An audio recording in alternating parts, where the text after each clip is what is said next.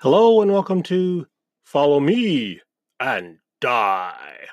I'm your host, Larry Hamilton, and tonight on episode 73, Thursday Thoughts number 13, When Life Gets in the Way.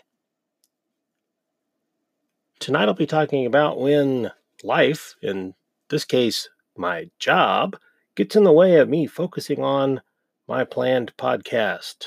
I planned a podcast, but I haven't had time to really plan it out. So I'll just talk about what do you do when demands of life get in the way of your running games? How do you deal with the stress? How do you deal with the frustration? How do you make the time for the fun and relaxation that goes along with playing your favorite RPGs? I'd like to know. But first, some call ins related to Tuesday's episode on insanity. First up, Tim Shorts of Gothridge Manor. Take it away, Tim. Hey, Larry. Tim Shorts from Gothridge Manor here. Just listened to your last episode. You handled the topic of insanity very well. I think you did a great job in describing the the game differences from the reality of it. And uh, being someone who works in the field, I do appreciate that. As far as using like in, in insanities in game, I do use it on occasion when it's appropriate. I uh, my one of my games I use are or one of my games I had uh, a player who or a character that had a warped sense of reality because of a magic item they possessed. So a lot of times I would do it in games. I didn't tell them that they had insanity. I would just describe things to them. Oh, looks like I'm running out of time. I will do a part two, Larry. Uh, part two here, Larry. So in, instead of just telling the player that he had insanity and doing a roll, what I did is I role played it with him and in the beginning he didn't have any idea. It's not like i told him that. He had he possessed a magic item that caused him to uh, become a little bit more, more paranoid but i just didn't tell him that.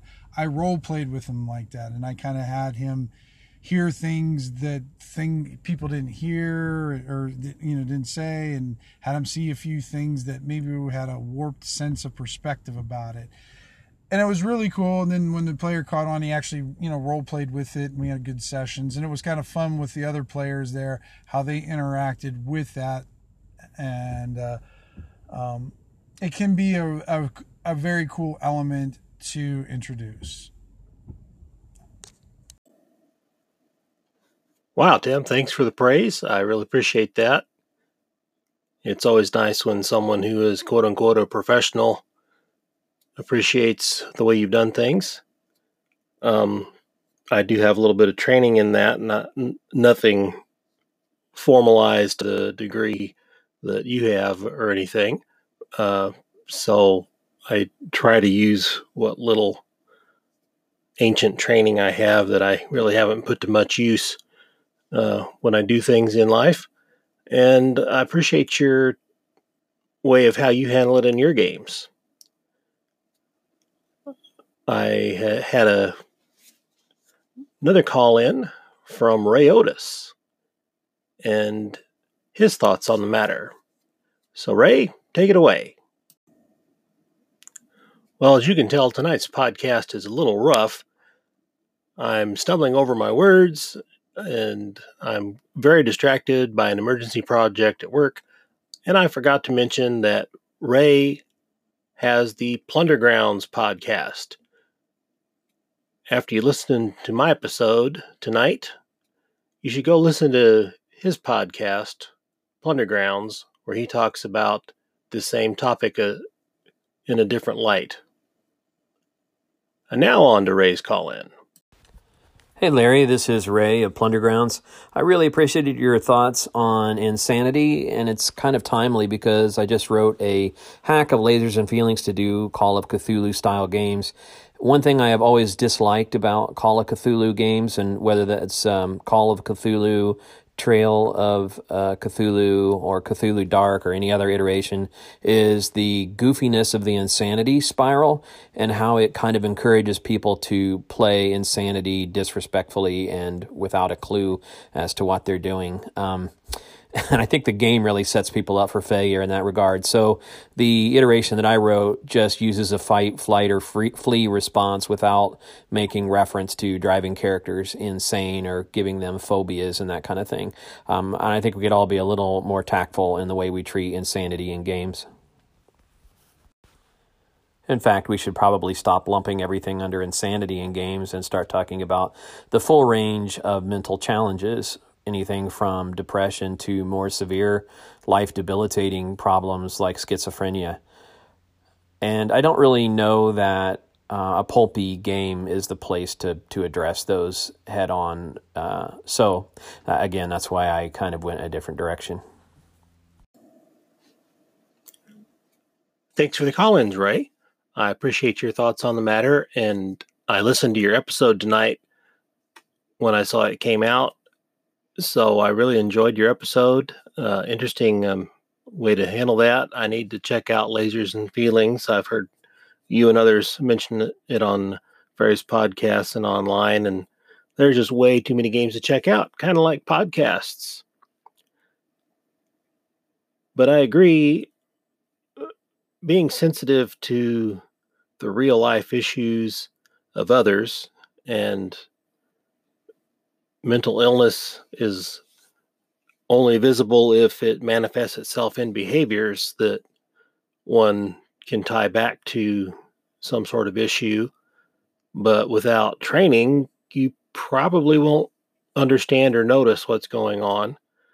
Um, and I mentioned earlier that I've got some training. I don't have enough training to uh, notice the subtle hints of why someone is acting a particular way. So, uh, anyway, I, I totally agree. We should be sensitive to the real life issues of others and portray them in a way that's respectful and not denigrating. So that's kind of a heavy topic, and I'm trying to keep on the positive side of things. And in spite of all the stress I've got today, it's been one of those days. I'm still pretty excited. The total downloads of all my PDFs over on DriveThruRPG passed 1500 a couple days ago. And I'm sure once I release this episode, my total podcast listens will pass 5,000 as it's at only five away from that. And right now I'm sitting at over 68 plays per episode, which is pretty cool. So now I need to try to get this work mess resolved so I can get to bed and have some energy after work tomorrow to finish figuring out what games at GaryCon I want to try for.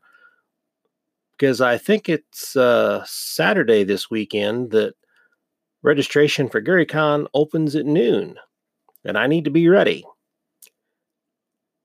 And as I mentioned on a prior podcast, if you're going to GaryCon, hit me up. I'd love to meet you. Maybe we can even play a game together. Thanks for listening, and game on.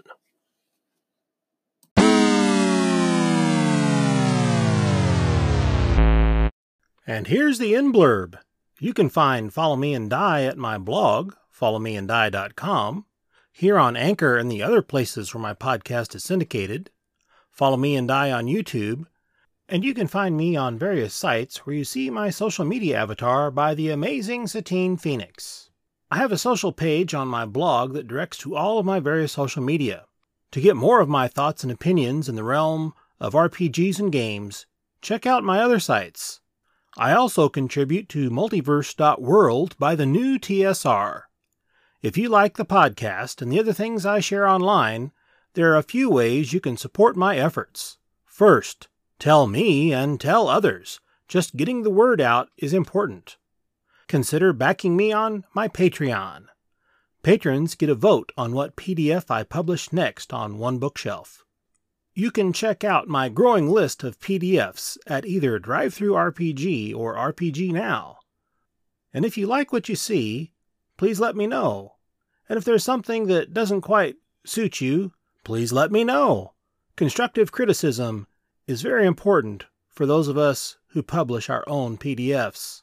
I also have a Teespring store where you can get a shirt with my logo, the same one by Satine Phoenix. Thanks for listening, and game on!